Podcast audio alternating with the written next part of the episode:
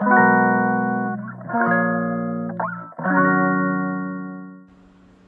いマールのラジオマールです、えー、今日は9月21日水曜日ですね。はい。台風一過です。はい。ねどんな感じでしたかね？あの九州はもう直撃って感じでしたよね。うん。で近畿私あの神戸在住なんですけどあの近畿にもねなんか直撃しそうな感じだったんですけど若干北にそれてですね私の住んでいるあの神戸付近からはあの思ってたよりは風とか雨とかもそんなに強くなくて通り過ぎてったんですけど、うん、だからまあそうそんな感じではあったんですけどしかも夜寝てる間になんかほぼ通り過ぎちゃった感じがあってそうなんですよ。ただ通り過ぎて急にめちゃくちゃ寒くなっちゃってなんかなんか寒って思ってなんかもう昨日とかはもう毛布とかも引っ張り出したぐらいの勢いで寒かったんで若干風邪ひきそうな感じではあるんですけどそう、まあ、このなんかコロナになってから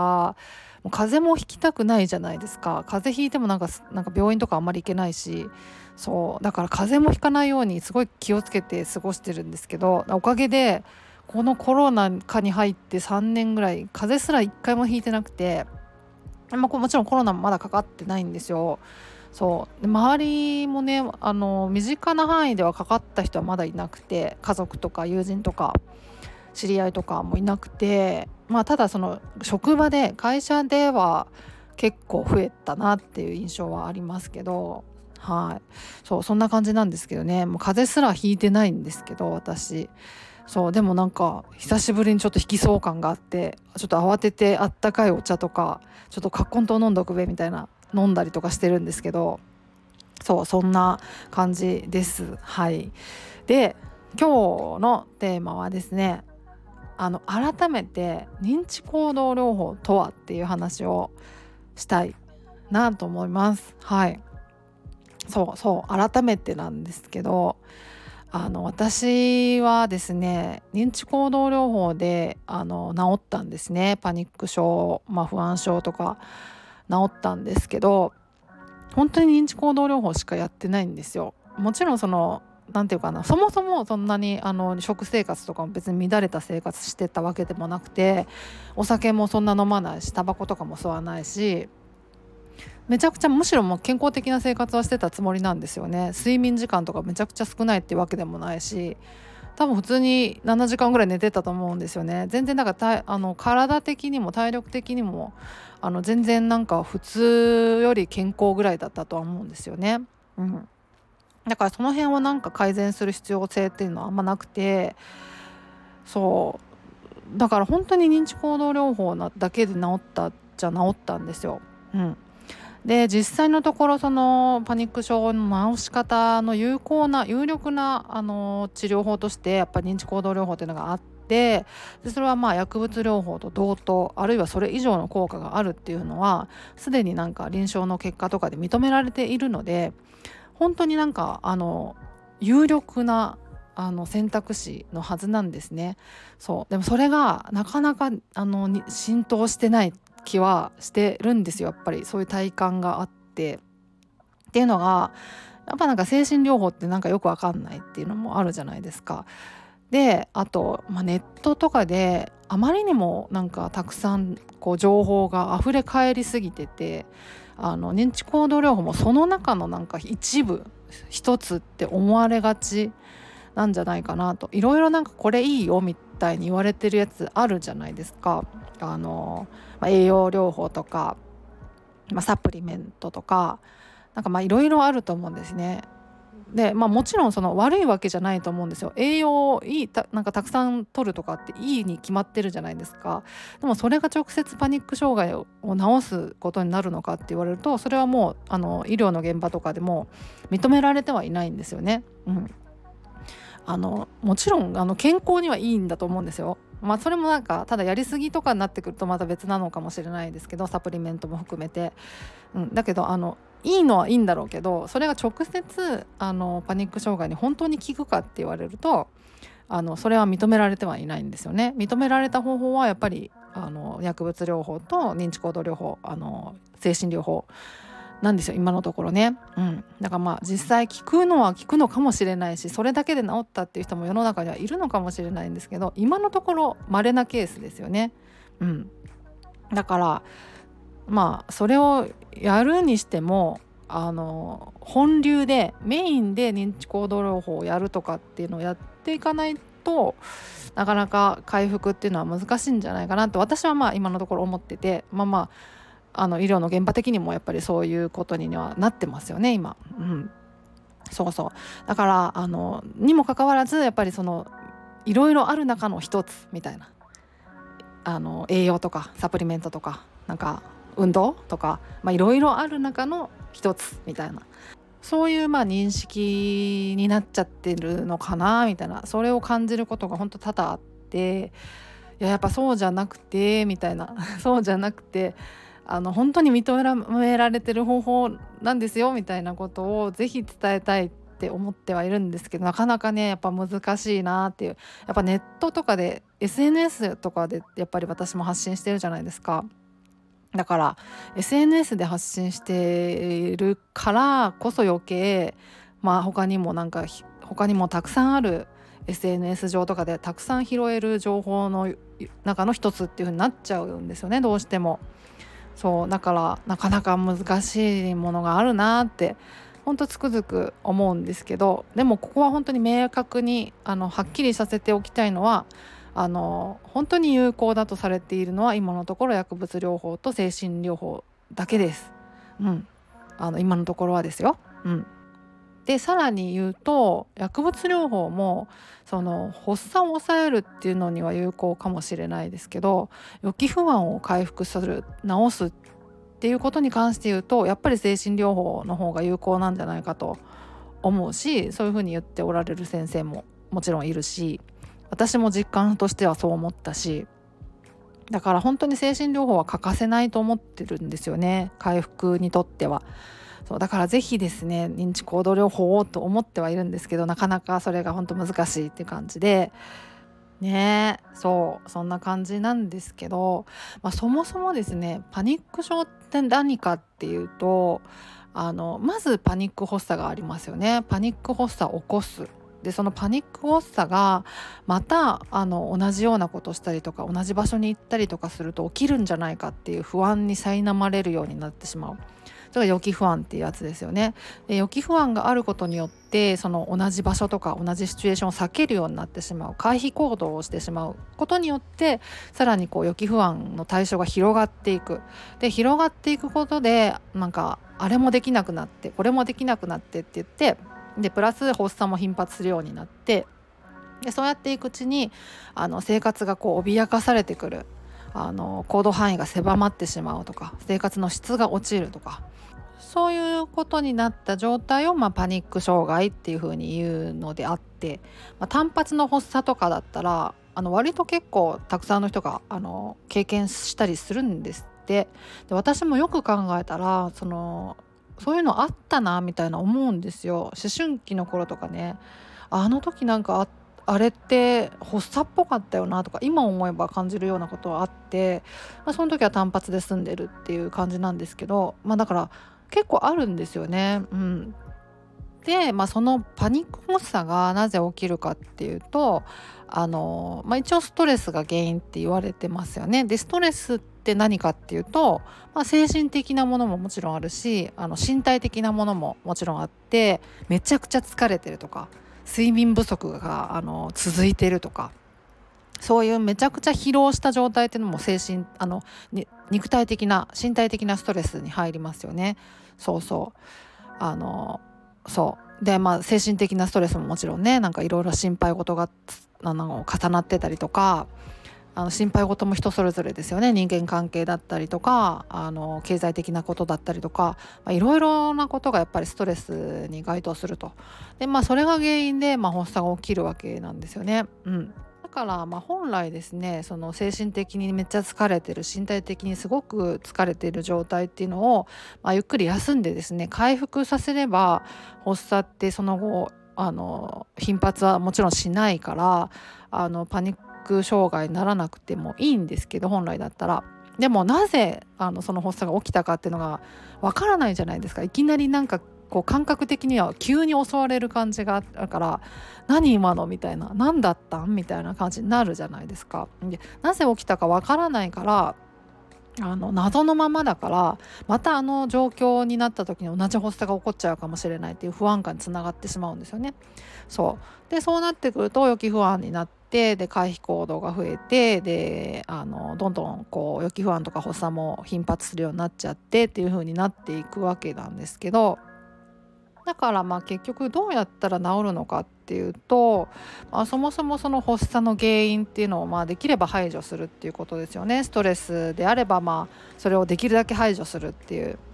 ことだしめちゃくちゃ疲れてるっていうことであればゆっくり休むっていうことも大前提だし、まあ、そもそものそういうコンディションを整えるって発作を出にくくするっていうこととあとまあ発作を誘発するのが過呼吸なんですけど過呼吸をコントロールできるようになること過呼吸に気づいてそれをまあ抑える訓練、まあ、いわゆる呼吸法をするっていうこととですね。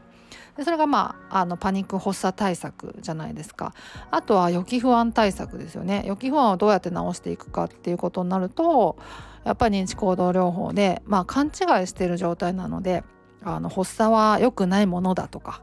発作は危険なものだとかあと発作はここに行くとなるんだとかこういうシチュエーションだと発作になるんだとかっていういろいろな誤解が生まれてしまってるんですよね。そもそもはあのストレスとか、まあ、過呼吸とかそういうのが原因で発作が出たのにもかかわらずその場所に行ったからあの発作が出たんだとかああいうシチュエーションになったから発作が出たんだとかで発作になるともう死にそうっていう感覚になっちゃうからあの本当に危険なものなんだとかいろいろなここ誤解がになってしまってる誤解がこう植え付けられちゃってるのでそれをまあ解いていくっていう方法が必要なんですよね。それがまああの認知行動療法なんですけど、まあ、実際そんなことはないんだよっていうのを少しずつこう体感とともにあのこう脳に改めてこう覚え直すというかあのそんな感じなんですよね捉え直すというかそうそうそんな感じで直していくみたいなことなんですよね。ただそのまあ、このシチュエーションってその危険じゃないんだなとかあの怯える必要ないんだとか恐れる必要ないんだとかあの発作になったところで死なないんだとかそう思ったところでそう思えないんですよね、うん、そう思おうと思ったところでなかなかそうは思えないからこそそのそこにプラス行動療法っていうのが入ってくるんですよね。行動でを持ってその思考を少しずつ変えていくっていうような感じなんですよね。で私も本当認知行動療法やってなんかすごく感じたんですけどなんかその心がね先にあるみたいな感覚があったんですけどそれまでは。だけどなんかそうじゃないなみたいな行動の後に心がついてくるなみたいななんかそういうなんか実感があったんですよね当時。そうなんかなんならなんか行動の後に心がついてくる方が多いなとかでかいなみたいなっていうことを本当つくづく感じてだからなんか認知行動療法っていうのがあるんだなみたいななんかよくできてんなみたいな本当に思ったんですよね。そう。だから思考を変えようと思っても変わらないからこそ行動療法っていうのがプラスあのドッキングされてるんだなみたいな。そうそう思ったんですよね。そうだから本当なんかうまくできてるというか体系的にちゃんとあのできてるなって思ったんですよ。そうそうそう。まあそんな感じですね。うん。まあ、だからですねその発作の原因探しっていうのを一生懸命やるっていうことはあるかなと思うんですけどそれってそこまで何ていうか回復にとってはあのそこまで重要じゃないと思うんですね。うん、あくまで原因だから例えばそのあの、まあ、栄養がね偏りすぎてたとかあの何か特定の栄養素が足りなかったとかあるいは何かこうめちゃくちゃなんかこう背骨が歪んでるとか何かあの首の骨が歪んでるとか凝りがすごいとか血流が悪いとか何かいろいろなんかまああるんでしょうねあるとは思うんですよ確かに。あのでそれをなんかあの改善させるっていうこともあの全然いいことだと思うんですよねやっぱ健康っていう意味では。でそれで発作が出にくくなるっていうことはおそらくあの間違いなくあるんだろうなって思うんですよ。ただそのもうあの予期不安が出てあの回避行動とかもまあ出てあのパニック障害っていう状態になってしまっているわけだからあのまあそのその発作のケアだけじゃなくてあの予期不安のを治していくあの方法っていうのも具体的にやっていかないといけないわけですよね。うん、っていうので、まあ、認知行動療法っていうのがあるんですけど認知行動療法ってその思考を変える考え方を変えるみたいなまあまあそういう印象はありますよね。で、まあ、実際そうなんですけどあの、まあ、その変えるためにいろいろ行動とかをね体系的にやっていくとかいう感じなんですけどそもそもですねその思考を変えるっていうことに抵抗があるっていう人も絶対あの少なくないと思うんですよね。っていうのが何て言うか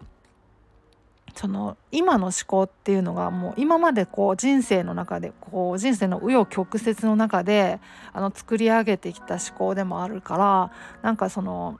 ある種のこう生き方でもあるわけじゃないですか。そう。でまあその思考が今までこう身を助けてくれたというか守ってくれた部分もあるだろうし、うん、そう。だからその生き方みたいなものを変えないといけないってなった時にこうこれまでのやり方とか生き方をあの否定されるようなねそういうこう間違ってたんだみたいなそういうそれをなんか突きつけられるようなそういう感覚があのやっぱりあると思うんですよ絶対あると思うんですよね。そうだからそれで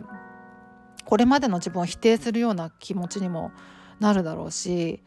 あのそれでその認知行動療法をやっぱどうしてもなんかこう概念的に受け入れられないみたいなっていうのもあの絶対あると思うんですよね。そうでもそのパニック症とか不安障害とかの認知行動療法っていうのはそのこれまでの考え方とか生き方を否定するっていうことじゃなくてその発作に対する誤解をあの解いていくっていう意味だからその人生を別に否定してるわけでは全然ないんですよね。そのそもそもだから発作になったのがその考え方がねあのすごいストイックすぎたからとか頑張りすぎたからとかそれでストレス溜まっちゃって発作になっちゃったんだみたいなこれまでの考え方が悪いんだみたいに思ってるとそれを変えないといけないってなってくると生き方を否定されてたりとかあの考え方を否定されたりとかっていう風に感じがちなのかもしれないんですけどあのそうじゃないっていうことですよね。そうあのこれまでの考え方とか生き方とかが確かにこうストレスをためやすいとかっていうことにあのこう帰結するっていう部分はあるのかもしれないですけどそれが悪いっていうわけじゃなくてそこを変えたいと思えばそれもちろんあの変えることは全然可能だし私もなんかやっぱりストレスためにくい性格とか考え方したいなとか思ったからそこをなんか変えたいなと思って。あの選択理論とかねアトラー心理学とかの本を読んだりっていうのはあったんですけどあのただそのパニック症とか不安障害を治すっていう意味の認知行動療法でいうとあのそこがメインじゃなくて、まあ、それも大事なんだとは思うんですけどね当然そのスキーマっていう意味では。でもなんかあのその生き方とかを否定するとかじゃ全然なくてその発作に対する考え方とかをあの誤解とかをあのフラットに捉え直していくっていうことだからあの全然そういうことじゃないんですけどそういうふうにこう思ってしまうと認知行動療法が受け入れられなかったりとかあの感情とか思考とか別の部分にあの原因を求めてしまう。要は体の機能的な問題だと思ってあの栄養をたくさん取ったりとかサプリメントを取ったりとかあのまああの骨を整える的なやつをやったりとかっていうそっちだけに集中してしまう。っていうことに、まあ、なりうるのは大いにあるんだろうなと思うんですけど思うんですけどね、うん、それも全然なんかやって損することは全然ないと思うんですよ。あの健康になるだろうから当然。で発作も出にくい体質になるだろうし、うん、全然いいと思うんですけど。そうそう。ね。だからあのそういうことだと思うんですよねっていう話ですよね。だから認知行動療法ってあの欠かせないと思ってます。でそれが受け入れられないとしたらあの何かそういう誤解があるんじゃないかなと。認知行動療法に対する。で私本当に認知行動療法認知行動療法って言ってますしで認知行動療法の一環としてやっぱ呼吸法っていうのもあるから呼吸法呼吸法ってめっちゃ言ってるんですけどあのことさらこう私が推奨してるっていうわけじゃないのでであの医療として推奨されてる方法なんですよね。効果があると認められてる方法だから、まあ、それが伝わってほしいなと思って私も発信しているっていう感じなんでそのもちろん私が推奨してるといえばそうなんですけど、うん、あの本当に認められてるからなんですよね。そう。で実際それで私も治ったカラーでもあって。そう。っていうね感じなんでですねその認知行動療法に対してですねそのまああのもうちょっとフラットな感じで広がってくれたら嬉しいなみたいなっていう感じのことを長々とまた20分も喋っちゃったんですいません慌てて終わりにしようかなと思います。ではまた次回お会いしましょう。ではでは。